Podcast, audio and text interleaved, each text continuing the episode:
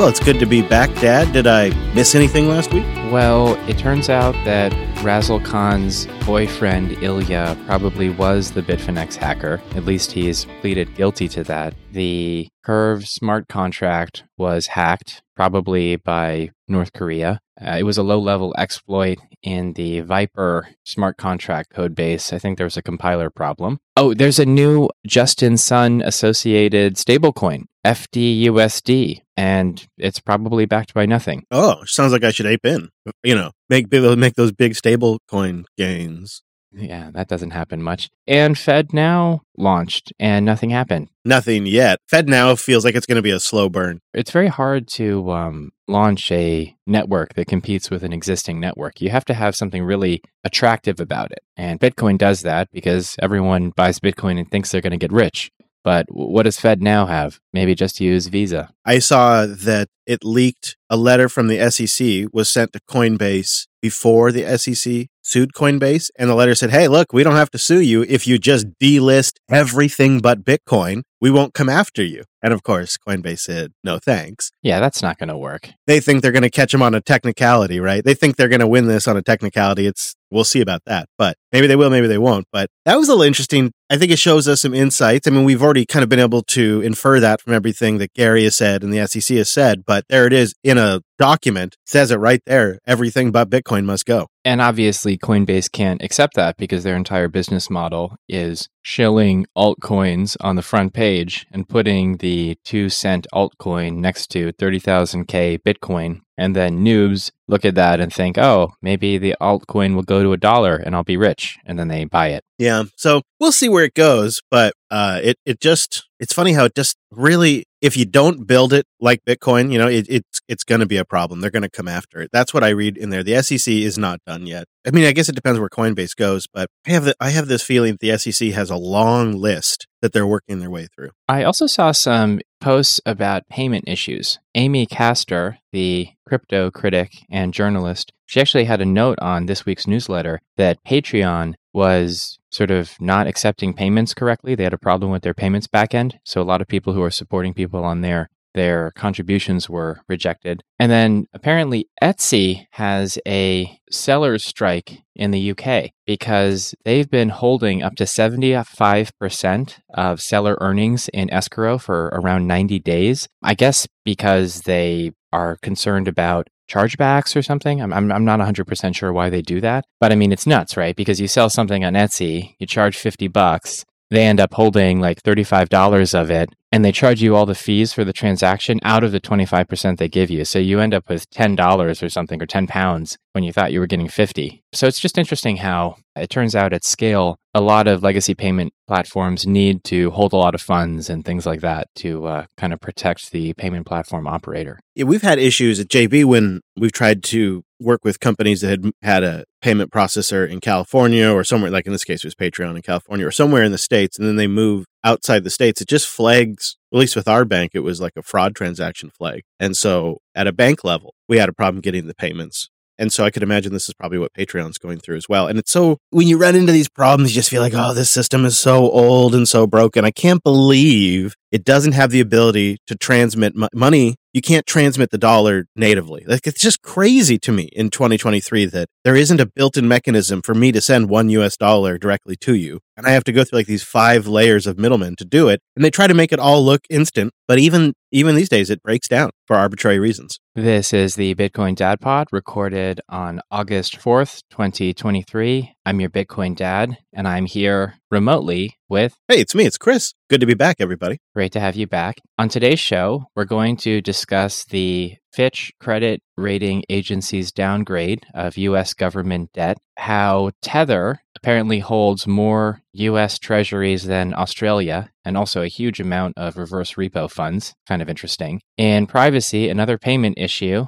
PayPal has locked and probably is going to steal the Graphene OS Foundation's donation account. In altcoins, WorldCoin has lasted for about 48 hours since its launch before they announced that they're actually going to share all of the biometric data they collect with, you know, anyone they want. So advertisers, law enforcement, government, whatever. And then there's some Bitcoin education and boosts. And we have a Bitcoin object that is uh, very heavy on software updates. And that's our show. I came back to a busy show. So I, I have not caught what's going on with Tether. I always worry about it. Am I going to feel better or worse after we chat about this? So, what is your fear about Tether specifically? I don't really understand how they're actually backing the stablecoin at the rate that Tether expands, I just don't grok how they could be actively managing a one to one or or any kind of real safe backing at all. But yet, here we are this many years later and it hasn't blown up even through some of the rough bear markets. I think Tether is the story of being in the right place at the right time with sort of the right team and technology because I look at the Tether story as the story of there's a lot of money in mainland China that really wants to get out. And Tether provided a way for people with serious funds that couldn't cross the mainland China capital controls border because in mainland China, you're only allowed to send $50,000 per person out of the country every year, which sounds like a lot of money, but actually it's even harder than that because it requires a lot of paperwork. They do tax checking to make sure you pay taxes on all of this. And there are people who've made lots of money in China, especially with real estate speculation, and they have had pretty high economic growth for the past 20 years, so that's different now. And so there's just a desire to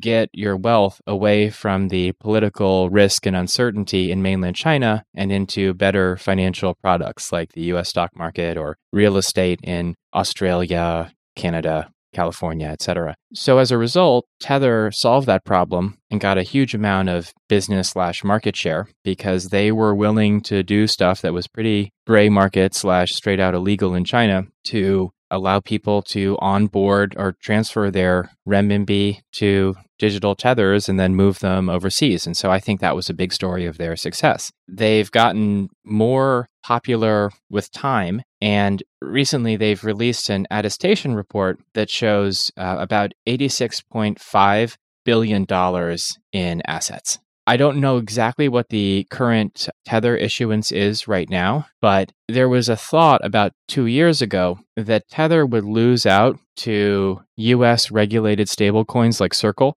But then we discovered that because Circle was highly concentrated in the US, Circle was actually more exposed to the US banking crisis and Silicon Valley and First Republic Bank, you know, these failures actually affected Circle and it briefly depegged and was trading for less than a dollar. And then since then, there's just been much more interest in Tether stablecoin versus regulated US stablecoin. And I think that part of that is that the KYC and the the ability for the US government to be like more involved with the stablecoin maybe makes US regulated stablecoins less attractive to international holders, especially. But I think also part of it is that Tether is kind of like the 21st century reflection of the eurodollar system that grew up in the 60s and 70s, where we have everyone else in the world who's not in the US, who doesn't have a US bank account, wants dollars. And how are they going to hold them? I think Tether is sort of the answer to that, at least temporarily. Right. I mean, it seems in some ways, depending what you're using it for, simpler than the process of getting actual US dollars. And if you're just trying to move them around on the internet or play around in a casino or stash them into another country, you don't really want to go through the bank as it is, anyways.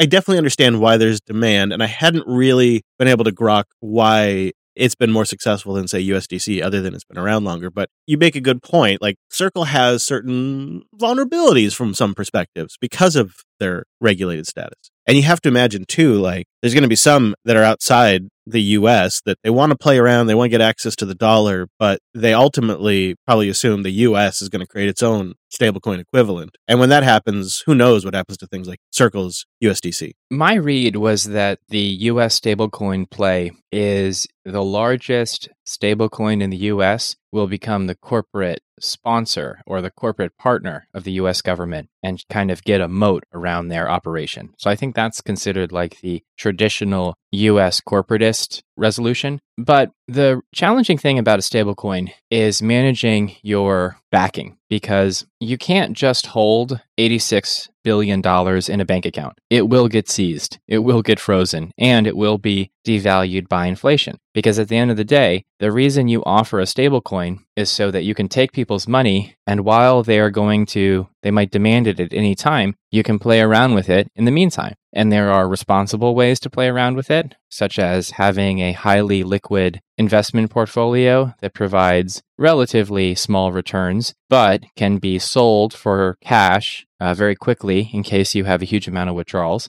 If it sounds like I'm describing a bank, you would be correct. A stablecoin issuer, in my opinion, is a bank, except it doesn't really have the financing, sort of loans, mortgages, whatever business yet. And we recently got an attestation from Tether about the constitution of their financial portfolio. This is not an audit. All of the information in this report could be false because it hasn't been checked by the accountant that prepared the attestation. So, if what Tether told the accountant is true, then Tether has $86.5 billion of assets, and 73.5 billion of them are basically US government debt. There's money market funds in there, there's cash and bank deposits, there's some non US treasury bills or government debt, but the majority of it is a combination of US treasury bills and overnight reverse repo agreements. So Tether they're not holding, you know, a percentage of US government debt. I think it's still under 1% of US government debt, but they hold more US government debt than the nation of Australia and almost as much as Germany. So they're basically now a sovereign size holder of US government debt. And that's just hilarious because the US government definitely does not like Tether and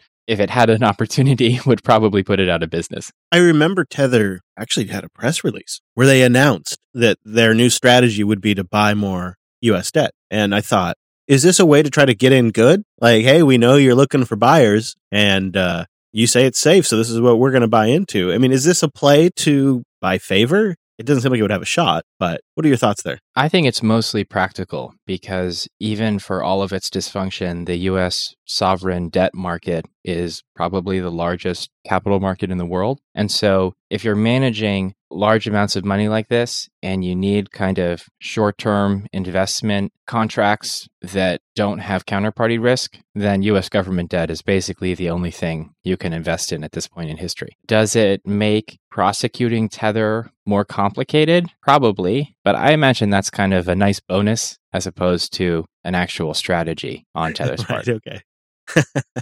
Wow. And they're still buying Bitcoin too, right? So they're conceivably also using that as some of their backing. Right. They claim to have uh, $1.6 billion in Bitcoin and $3.2 billion in precious metals that seem to be held at the LBMA. So that's mostly contracts to own gold in London. Well, so much for this bear cycle washing tether out. Yeah, I think that uh, ship has sailed. It would take something like a government action against tether right. at this point but right. they've survived that before. So hard to see what takes them down or if they just become the most profitable company in human history. Apparently, their profit per employee is ridiculous. And I think they made over a billion dollars of profit last quarter, mainly because they were invested in US government debt as interest rates were going up. So the US government is literally paying interest to Tether and making it an incredibly profitable enterprise. What a hilarious web we weave. That is really something. It is a little crazy I was surprised to see the veracity as to which Janet Yellen responded to uh, the downgrading that they received this week, which to me seems, I don't know, I don't know, to me seems kind of like a non event. Didn't we get downgraded like over a decade ago and like nothing changed by one credit rating agency? But things have definitely changed. But I, what I was most surprised by was the sort of uh, surprised reaction by our government officials. The sort of like, how could you say such a thing? Don't you have current data? Right. Because the argument was the economy's looking so good over the past couple of months. We got over this debt ceiling problem just a month ago. It's very kind of short term, rose colored glasses. You know, how, how dare you do this? But I found this very interesting because when I read about the Fitch decision, so Fitch is a credit rating agency to you know just lower US debt from the triple A which is the highest rating to double A plus and it seems like Fitch is just trying to do their job, kind of, because if you look at any metrics, the US government's balance sheet is very problematic. You have a huge amount of unfunded liabilities in the form of uh, Social Security and Medicare, which are they're unfunded programs. They're pay as you go programs, and we know that mathematically you can't fund a pay as you go program if the retirement population is smaller than the working age population. And that's the case today. So that needs to be bailed out at some point and brought onto the government's balance sheet or defaulted on. But the US runs constant budget deficits, has no political ability to cut spending because there are effective voting blocks that will block any spending reduction. Because, you know, every time you reduce spending, you're hurting somebody. So there's just not the political ability to change this um, debt trajectory in the US government. On the other hand, when the US is compared to other sort of AAA government debt issuers, you know, it just looks a lot worse. So it seems that I'm sure no one wanted to uh, downgrade US government debt, but justifying why you wouldn't downgrade it requires a lot of hand waving about how the US is an exceptional case because it currently is the global reserve currency. And my sense, reading a couple articles on it, was that the big catalyst that kind of forced the decision is that the US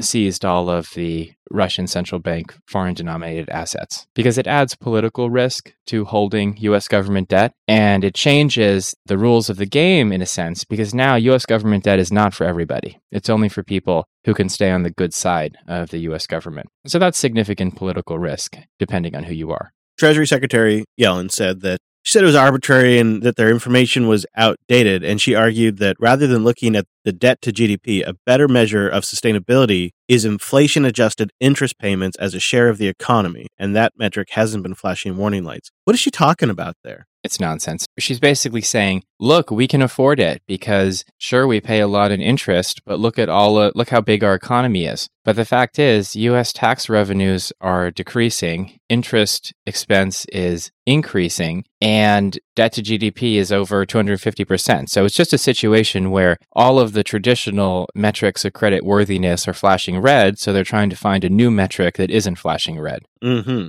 I almost question them why the other credit rating agencies haven't issued the same downgrade. And shouldn't they be reviewing and looking at this? Because it almost seems like their credibility comes into question because of the mathematics of it are just so obvious. I can't find a specific reference, but I believe that Standard & Poor's got punished after they downgraded during the Obama administration, right? I recall, right? They got sued. Yeah, there were some problems there. One issue with the downgrade is that there are certain rules for um, some institutional holders of debt, like pension funds, that they can only hold AAA rated debt. So the S&P Global downgrade, I think maybe didn't matter as much because they were only one credit rating agency. So, like the average rating was still AAA or something. But now that two have downgraded the US, it turns out that a lot of those holders of US debt, they were anticipating this downgrade and they changed the rules around their investment strategy so that there was a carve out that they could always hold US debt or AAA rated debt. This essentially protects large holders of US government debt from having to be forced sellers in case of a downgrade around U.S. government credit uh, worthiness. Yeah, I, I believe I was just listening to CBS talk about a poll that had been recently run, and something like 60% of respondents said that the economy is in a bad state and they are worried it's going to get worse. And then you have Yellen and the White House working really hard to try to change the message on that. And they've launched this campaign around Bidenomics. And the, the reason behind that is they feel like the public just isn't looking at the right things. And so they want to emphasize what's going well. But I feel like the proof is in the public sentiment. Like nobody has really recovered from the price increase that we've just been through. And yes, inflation is decreasing, but the prices that have increased are still so high that we're still struggling to pay our grocery bills. And right here in Washington right now, our gas prices are astronomical. They're like five dollar a gallon. It's just ridiculous for for you know for the comparison to the rest of the country. Right, but those gas prices are are not high because there's constrained global gas demand. Washington gas prices are high because Washington state doesn't have an income tax. And so the state generates most of its operating revenue from like taxes on cars and taxes on gas. My point is, is that people are still feeling, I believe, really tight. Like the the the the federal government's behaving like well, now that inf- the rate of inflation is decreasing, everybody should just feel great. But the reality is, is that we just went through astronomical price increases, and we're still digesting that, and we're still digesting the rate hikes. And I think the public knows that, and so I, we have this big difference in what the people running the country how they see the economy and how the people that are living in the country experience the economy. And there's a seem like a wider and wider gap there. A 60% number is pretty huge yeah, absolutely. And I think the interesting thing about this downgrade story is it gives us an opportunity to ask the question that Janet Yellen and Jerome Powell and the US government doesn't really want to talk about, which is how exactly does this story play out? If the US government says that its debt is currently at 128% of GDP, but then we say that, well, if you add in your off balance liabilities, you're way over 250% of you know, debt to GDP, then we think that there's no mathematical way for the US government to pay down this debt burden. We're not saying pay it off. The US actually paid off all of its national debt at one point, and it was actually a big problem because it killed the market for US government debt. It meant that they actually couldn't issue more debt later when they needed to. So governments generally have a certain amount of debt outstanding. But the problem, in my view, or one of them, is that the US government debt market is actually a source of global dollar liquidity. Another way of saying that is that US government debt is a type of financial dollar money that is quite useful for international financial transactions. And so, in a sense, the US government has to produce enough of it for the euro dollar world to consume, for this world to function. But at the same time, the US government balance sheet, the sort of taxes versus uh, expenses of the US government, have to look kind of sane enough for everyone in the world to still think that buying US government debt is, uh, you know, a safe idea. And number two doesn't work anymore. And part of that issue is that the US does have political problems that are impeding a reasonable budget that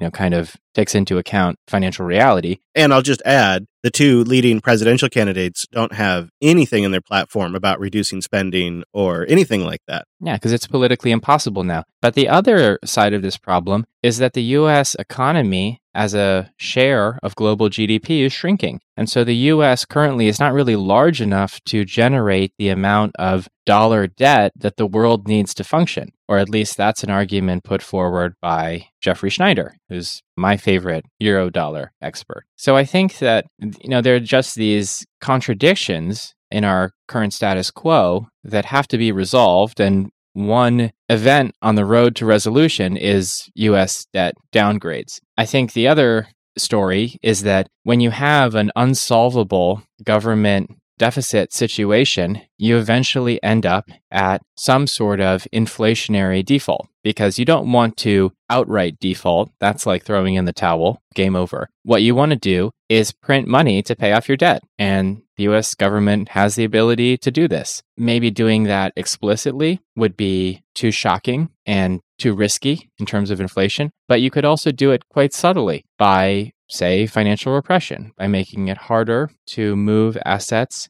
outside of the US and inside the US to basically control interest rates, push them down to the point where interest rates paid on US government debt are lower than the rate of inflation. And if this results in reduced demand for US government debt, then the Federal Reserve buys all the debt and essentially you're printing money. Would this result in price inflation? Probably. Would it be politically feasible? I think likely. Absolutely. And it's status quo because for 30 years the quality of life has been declining and you know people it's the boiling frog thing people just sort of adapt over time and you can do it behind the scenes and you allow for the, the political mess that we have to continue without any hard fixes or changes. It's a wonderful solution for them.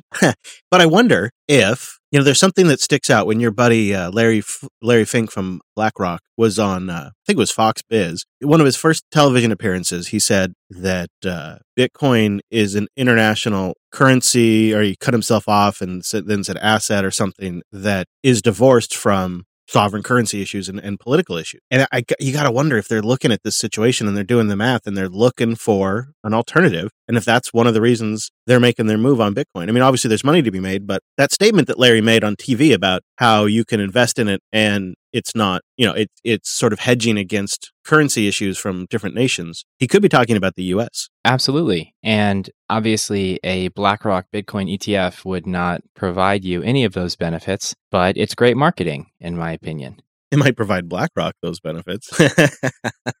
this downgrade thing, it's like the confluence of every economic theme I talk to talk about all the time. So I just had to put it in. But in a way, it's not really a news story because currently there is no alternative than the US dollar for, you know, treasury management for both corporates and governments. So everyone's stuck with it for the moment. But I think that these news like this downgrade, you know, this is part of the story of the world looking for other solutions. And obviously, we think Bitcoin is probably going to be the number one solution eventually. We may not even be able to fully appreciate the demand for Bitcoin as this plays out over the years.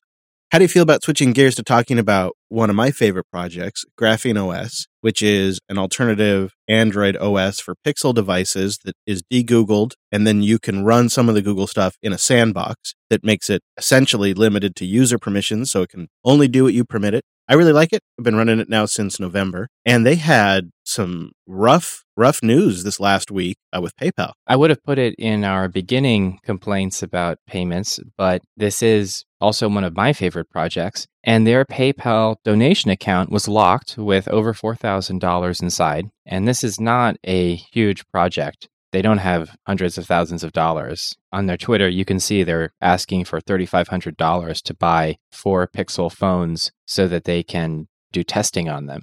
4,000 bucks is a lot of money to this group. And uh, their account was frozen, and they think it was probably because they accept donations through other means as well, including cryptocurrency. The funny thing is, they actually pay all of their developers in cryptocurrency, but because adoption is still pretty low, they get the majority of their donations via PayPal and GitHub sponsors. Yeah, in fact, I think with a few exceptions, they're paying just about everybody with Bitcoin internally. I've donated to the project using Bitcoin before, and they are looking at doing Lightning, but you know they don't really, I think, necessarily have the infrastructure for it. I told them though that if they end up with a Lightning address, I'd happily put them in the splits for a bit to help, you know, send them a little bit of a Sats their way. It's frustrating because PayPal can just arbitrarily shut you down it's like a rug pull. They were trying to get about four thousand dollars out of their account and move it around for uh, finance reasons, you know, to, for the project. And when they went to get the money, that's when PayPal put the kibosh on, right? Like PayPal has no problem running for six months collecting four thousand dollars for you, but then when you go to get that money, that's when the account gets flagged and everything gets shut down. And of course, then they're left with nothing and very little communication from PayPal. I think they did get some basically 90%, 80% resolution and they got access to the to the primary funds again, but it's a it's a scary thing. You know, as a project when that's your lifeblood and PayPal can just turn it off. And I you know, if you want to do if Graphene OS wants to run as a project for a long time, they have to remove these middlemen between them and their user base. Maybe a silver lining to this story was that after the news broke, someone donated 39 Ethereum to their foundation, which is about $65,000. So they were they've announced that they're going to hire another full-time dev as a result. Of course, it was all tied to Tornado Cash, but that's fine.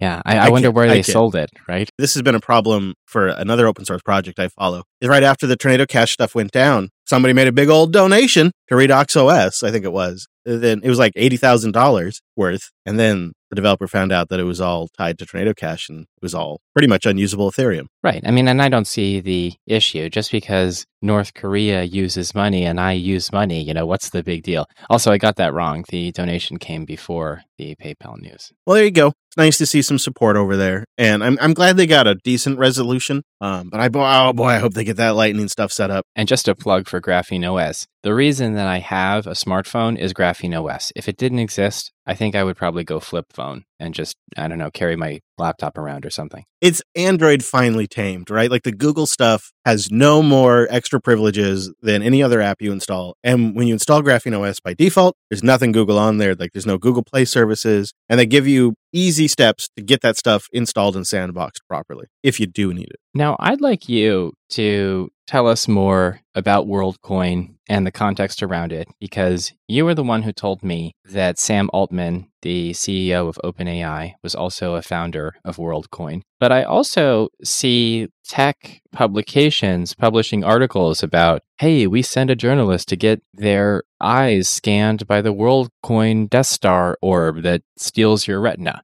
So it seems like this is kind of a thing that exists in like the tech news space. I'm wondering if it has coincided with, you know, your Linux content. It's it's mostly coinciding with the rise of AI, thanks to Sam Altman, the thing that you need to know about WorldCoin right off the top is that it has a 25% pre-mine set aside for the founders and for investors and all that. 25% I think pre-mine right off the top of WorldCoin. The other thing that you have to remember is that when dad and I looked at the project, it's really an MVP. They've basically taken an SDK, swapped out a few parts, added a couple of layers on top, and they're calling it, you know, international currency. So the idea with WorldCoin is to tie a hashed version of your eyeball scan to an ID that is tied to a wallet. And they want to have this international currency that can be verified just by scanning your eyeballs. And then they can, uh, you know, I guess you would spend it or whatever you might do with it. And it creates a global hash database of everyone's, I think it's their iris. And then they say, well, we're not actually keeping the image. But the, the thing about that hash is if they can rescan your eye, it'll, it'll rematch. So it's essentially just as good as keeping your actual iris. The, the hashing of it is just a storage mechanism, really. Um, they can catalog everyone's eyeball with the system. And if you go get your eyeball scanned, they'll give you like 25 world coin or something like that. And you, so you get a little account and they put the 25 world coin in there, no doubt. It's a little stash from the pre-mine. And, uh, you can also be an ambassador and mana booth with the orbs. And, uh,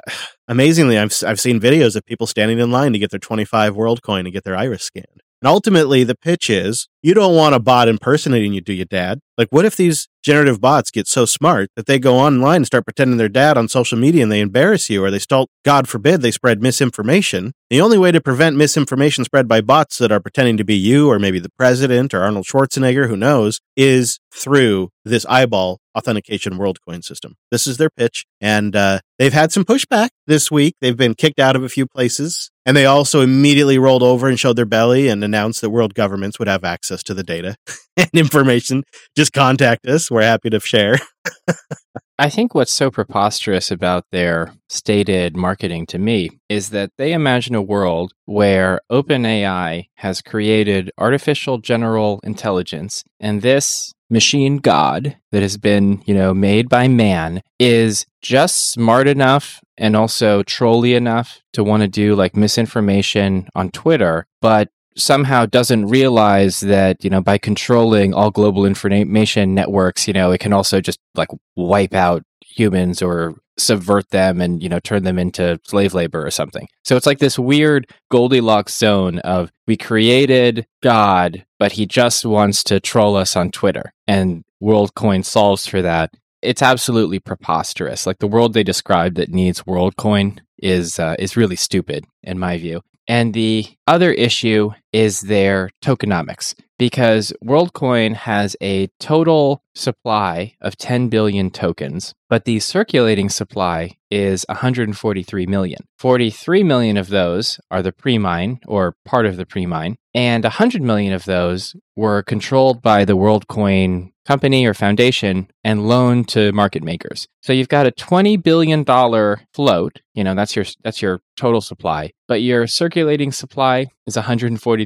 million, which is less than 1%. This is a pump and dump. You know, this is how you create an artificially high market cap number to grab headlines and do marketing. But then the circulating supply is completely controlled by insiders, and they can basically manage the price and sell into any increases in demand, which will happen, be, theoretically, will happen because of the marketing. And since there's no real market, any interest in buying it results in sort of a, an immediately peaking price, and then the insiders dump their bags into that peak in demand. That is exactly what you see if you look at the all time price chart right now. Exactly what you see. And there is a video uh, from just a couple of days ago going around from the WorldCoin co founder implicitly stating that they do exactly what you just said to manage the market price of WorldCoin. They're actively managing the price through these processes that you just described, and they just are saying it. Um, it's sounds very centrally managed to me. They've also somehow didn't account for the fact that people would just immediately turn around and sell their WorldCoin account and ID. There has now developed a black market where like people are just taking 30 bucks and for 30 bucks they'll sell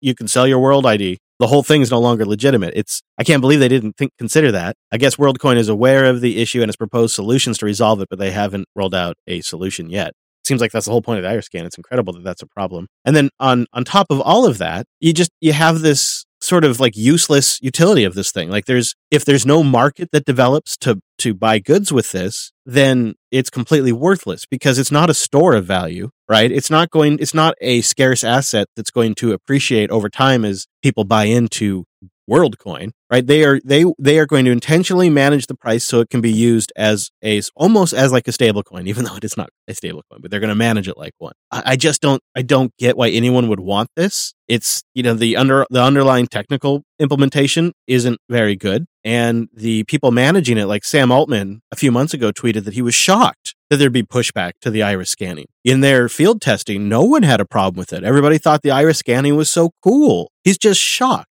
somehow Sam Altman managed to miss the Zygest of financial markets and people where they're at right now with the complete exhaustion of the surveillance industry and the complete exhaustion of the failed central managed financial policies. And he's managed to put it all into one package and completely miss the mark. And when you look at the price chart, you can see when the money gets managed, the price goes up, then they dump, and it, and it just ha- it's happened uh, at least one, two, three times uh, in in the last you know two three months. Yeah, two, I'd say in the last month even. They're just kind of you can see where they're propping it up. Sam Altman really seems like a character from Silicon Valley. Do I have that right, or is there something else here? You know, he tried to get ahead of all of this by going to Congress and trying to scare everyone about the dangers of AI. You know, he tried to kind of create a market fever around this, but the issue is is that um, I think they were intending to launch WorldCoin in the US, but the project they were based on wasn't ready yet, and that delayed them. And then this securities crackdown and all this from the SEC came in, and so in the US, if you get your face scanned, you don't get the 25 coins because they're concerned that securities laws would be applicable to them because it clearly is a security. And so you just don't get it in the States right now. Now, if you go somewhere else with weaker securities laws, then you get your 25 coins. But the thing is, the US doesn't care if you scanned an iris in Kenya or if you scanned it in the US. The US thinks that the entire global financial system is run by the US. So it's just a dumb strategy. Everything about this right. is stupid and they're already under investigation in France and in Germany, right? So that's just going to spread.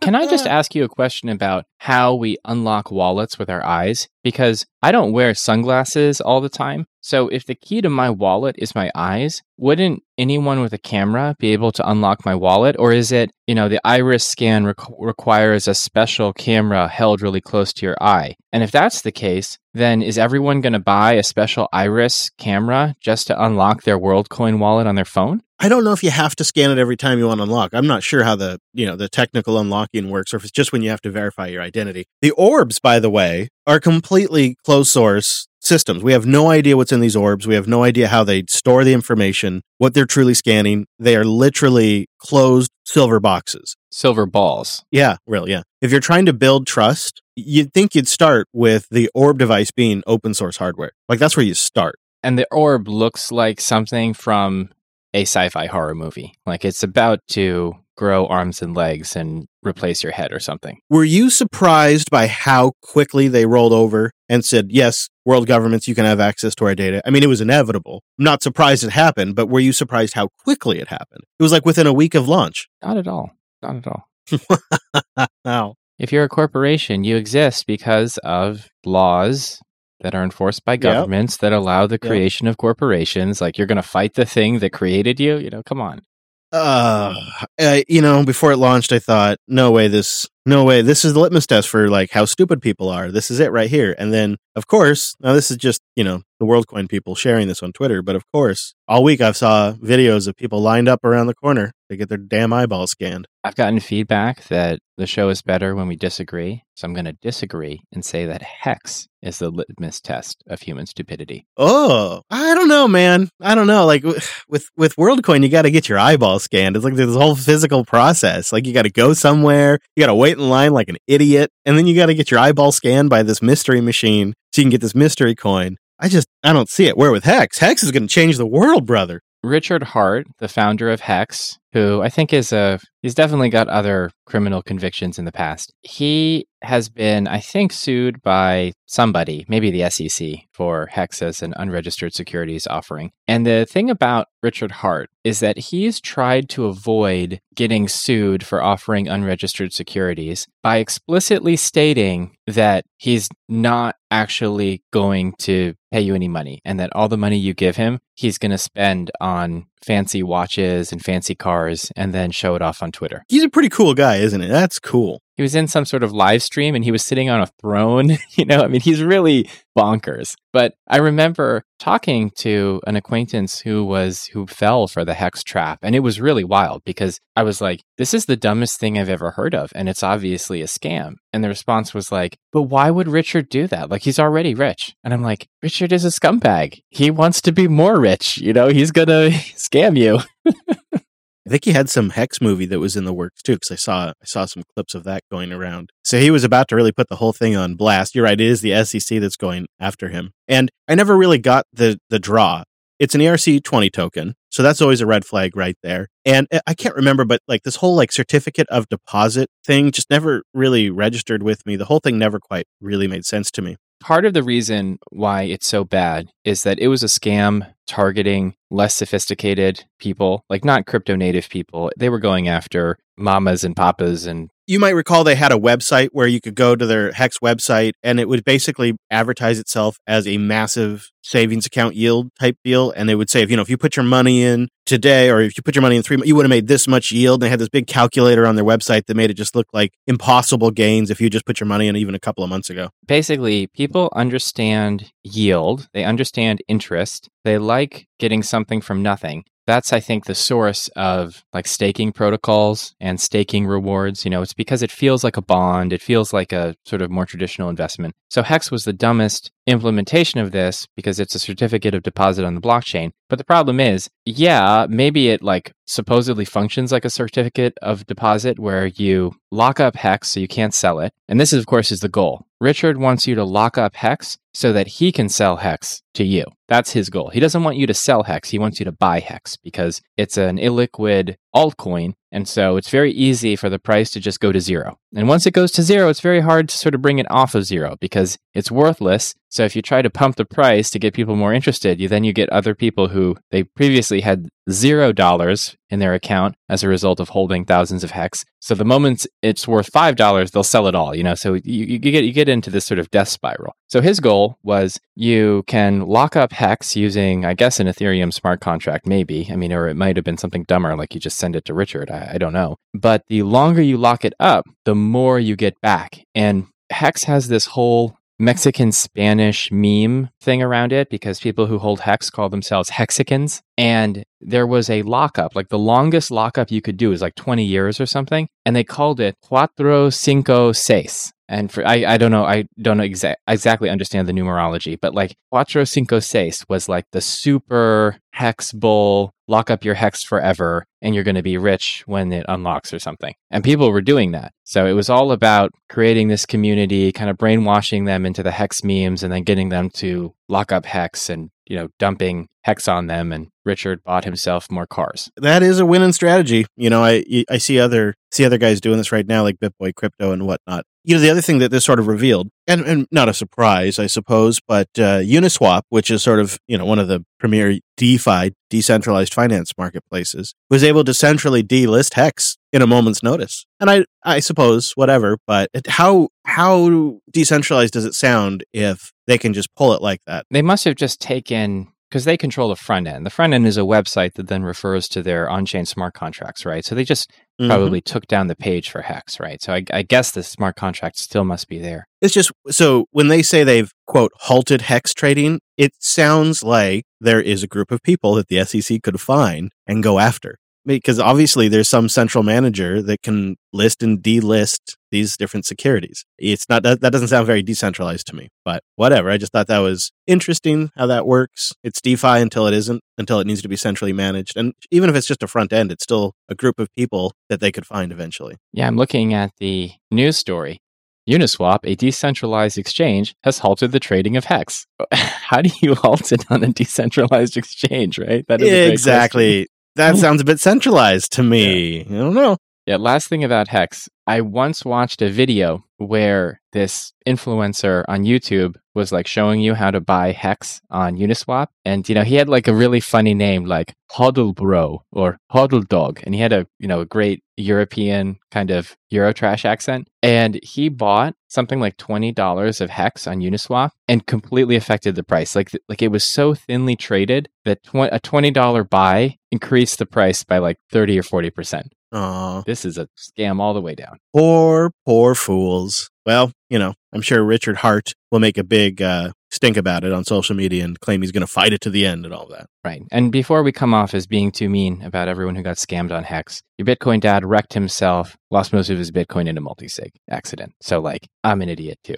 I think many pathways to Bitcoin come from the altcoins. It is true. People, even with my son, before we had a discussion about it, to him, it's like, well, Bitcoin's too expensive, but look at this Doge. I could get that. Aren't they all going up? And for a while they were. um, and so if you're just trying to get in early and all cryptocurrency seems the same, I can kind of understand why you start with something like a Hex or something like a, a Doge, perhaps, but then you get wrecked and you learn, right? You learn through getting burned. Sometimes people listen to the Bitcoin Dad Pod and they learn the easy way, but a lot of us learn the hard way. Right. And we've had listeners who have asked about other projects. And I mean, it's interesting to look at them and try to somewhat objectively evaluate them. I mean, at the end of the day, this is all very experimental. I mean, we don't know what's going to happen to the US dollar, let alone Bitcoin. So, you know, take take it all with a grain of salt and obviously don't bet more than you can lose on anything. Well, buy Dadcoin. That that's going to go to the moon, right? Because it's going to be based on podcast downloads. And as long as the pod grows, the coin goes up in value somehow.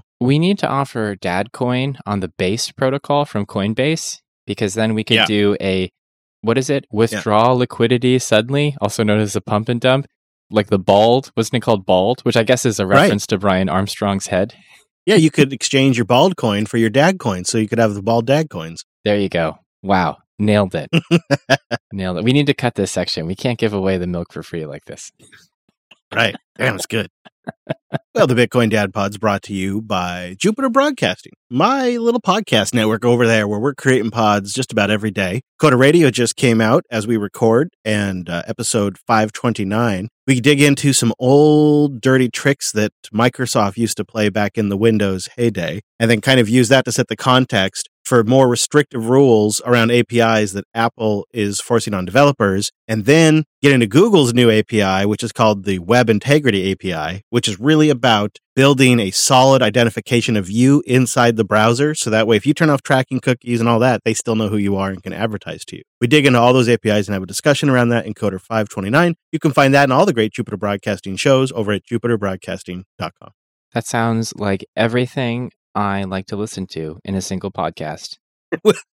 Good, we try.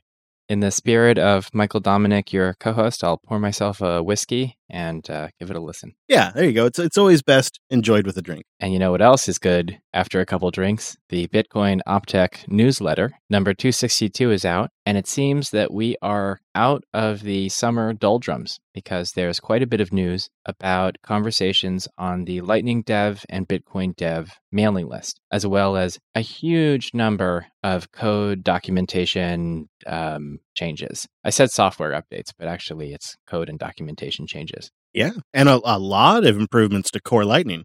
I'm getting more and more tempted. One interesting thing about Core Lightning in here there's an issue where you can have two parties who are in a lightning channel and if they don't want to pay the on-chain fees like if they're if settling the channel the channel balance is sort of less than the amount of on-chain fees to close the channel you might have a party who doesn't want to close the channel and kind of leave the channel in sort of a weird unconfirmed bad state. And so core lightning has uh, two changes which apparently resolve this problem in some situations. But i thought it was interesting because it kind of gets to a critique of lightning that we've heard more often uh, recently, which is that Lightning doesn't work for certain micro transactions. There are some Lightning channels that are not valuable enough to close on chain. And as a result, the security model of Lightning fails. I don't think, um, I think it's kind of cool to criticize Lightning right now. I mean, I think it always had um, issues around liquidity, routing, and um, security when the amounts on certain sides of the channel got very small. But it's just something to keep in mind. It does feel like the uh, the summer slowdown has ended because we've also got a BTC Pay server, just a small update this week, but nice to see. And then also uh, some consensus on you know just documenting things on the mailing list and all those kinds of things that just people are addressing now that they're back to work. It's uh, it's a it's a meaty update this week. Check it out in the show notes. Well, remember, you can get in touch with the show, Bitcoin BitcoinDadPod at protonmail.com or at Bitcoin BitcoinDadPod on Twitter. Also consider joining the show Matrix Room. Now, I think it's because you're back, but we have quite a few more boosts this week. I know. I think the math would work the other way. Because I was gone, you got more boosts. There's only one way to find out is if this episode gets more boosts than last episode, then we'll know. And our first boost comes in from Hanagan or Hanaga. I always get it wrong, but I like I like trying. Uh, for seventy three thousand sats. So our baller this week coming in from episode ninety one using Fountain FM across two boosts. Is great show. I still think Plan B provides some great insight into the Bitcoin community. If nothing else, he's proved it's impossible to plot to apply a rational model to predict the highs and lows in Bitcoin. There is value in that. He says I always get great value from the show. Thanks, Dad. I think he actually boosted last week, but that 30,000 is new. So thank you, Hanaga. Marquis Gustav Jorgen Jaeger von Krankenstein boosts in 44,444 sats. That's like a mega death boost in Chinese. I like it. Wow, this is quite quite a boost. Let me let me try this. Honored Father and Chris, hey, with abundant joy, I take up my quill to offer thanks for the kindly Bitcoin teachings thou hast bestowed through thy weekly podcast. Despite the scoffing of skeptics, you saw virtue in the peer-to-peer digital coin. Week after week, your wisdom unfurled its intricate workings that I might gain knowledge. oh my god. Thanks to thine keen tutelage, I have joined coins and safeguarded my keys. Thy sage counsel has secured my wealth against the whims of government mint. No paltry words nor weight of gold could convey my gratitude for the rich knowledge thou hast freely given. Thou art a true gent of forward thinking. I pray thy wise podcast shall continue until the end of days, for I cherish each lesson. Please accept the humble thanks of thy devoted offspring for thy gentle lessons in the Bitcoin way. Thou hast my love always. Thy loving child, Yegsi. well, oh my gosh. Thank you, Yegsi. It's uh, goodness. That's a that's a great boost. That might be one of my favorites in a while. That's uh that's and you did a good job. You We're gonna frame job. that one. Yegsi continues, Dearest Father, alack and forsooth, your lightning channel shows in disrepair, thus prohibiting your humble offspring from dispatching a charitable boost upon its wires this week. Though young Christopher did receive his allotted portion, I am regrettably unable to transmit thine own payment owing to this unhappy outage, Yegsi. Well, thank you so much. I believe it's time to deal with that. So mm. I may have to perform a node migration this might result in channels closing, but uh, it might be time to move to Core Lightning and attempt uh, more on hand uh, liquidity management because uh, on my dashboard, I see uh, sufficient inbound liquidity, but it just might be distributed across channels that are not particularly good for routing. Got to do a little lightnectomy over there. Halleck came in with a thousand sats and said, You do a great job holding down the show when Chris is out. I definitely laugh out loud as you apologize after many of the segments. Those are the views I am here to consider. Well, thank you, Halleck. That's it's nice to hear that the uh, standalone dad pod is enjoyed because it's makes me uh, feel good about every now and then getting away and having a little family time. Thank you so much. Oppie 1984 boosts in 4,000 sats. I think the climate and energy discussion is an important discussion to have and welcome it on the show. It may not be everyone's favorite topic, but it's a topic we as Bitcoiners have to discuss. Anti Bitcoiners are using this issue to undermine Bitcoin, and if we don't address it and come up with solutions, then we as a community are allowing them to shape the narrative and turn the wider populace against us. Like paying bills, it's not fun, but it has to be addressed. Well, thanks so much for the feedback. Yeah, you know, Appy, I, I think I agree too, right? I think big the biggest threat, the single biggest threat to Bitcoin is a lack of adoption and a lack of engagement with the network. And I think one of the single best ways to disincentivize concerned citizens into investing in Bitcoin is the energy and environmental narrative. I think it is probably the most potent weapon against Bitcoin. I think it is starting to suffer. We've seen some very pro environmental organizations and think groups recently release papers that suggest that Bitcoin has a positive role in the ESG world. But uh, I still think it's a massive threat vector for Bitcoin because, again, a lack of adoption is, I think, the number one threat to Bitcoin. And how would you do that? By making it so evil because of the environmental impact that you would never consider doing it because, you know, you wouldn't want to be responsible for boiling the ocean. Scott boosts in with 5,000 sats. Your take on nuclear energy as an alternative is on point. You should look into small modular reactors, SMRs, which are small enough to be built in a factory and then could be deployed all over the world while also being orders of magnitude safer than a traditional reactor. They're modular and can be integrated into factories, mining facilities, etc. I've had the privilege of working alongside experts in the field, although I'm no expert myself, and they are very excited about SMRs, but often bring up how their SMR work has been delayed by many years at this point by overregulation and slow licensing, as well as the need to relicense many existing designs. Nuclear power could work, but we got scared and regulated it into the ground. Hopefully, someone in the world can break through that barrier. Quick follow up on the last boost though, because SMRs are so easy to produce in mass, it means developing nations could theoretically install them in place of coal plants and completely skip the carbon based step of wealth production that the West had to go through. Yeah, I mean, I think this is a really interesting technology. It's just quite speculative at this point because, like the booster talks about, we don't see a lot of these SMRs because of regulation and because, you know, it's just legally difficult to get licensed to produce and distribute and sell them.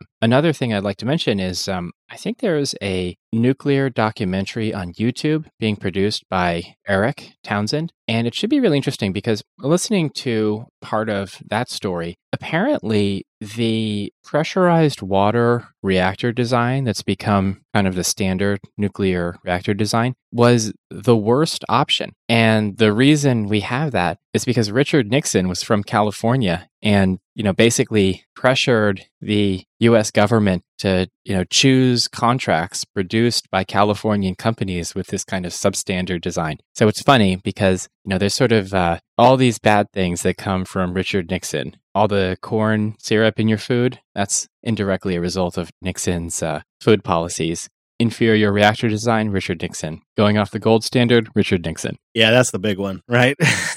yeah.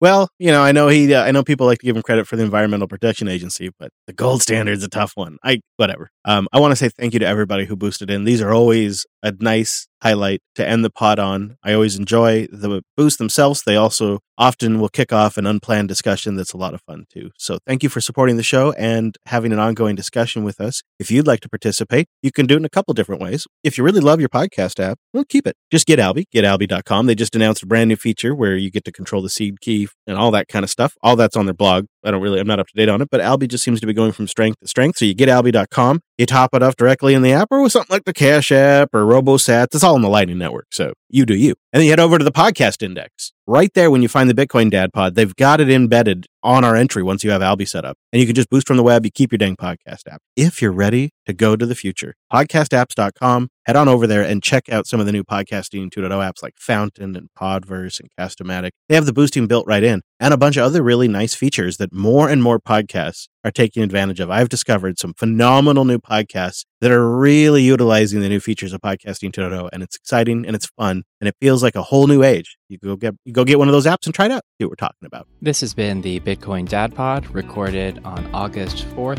2023. I'm your Bitcoin Dad and I'm here remotely as always with oh, me, Chris. Thanks for joining us everybody. See you next time.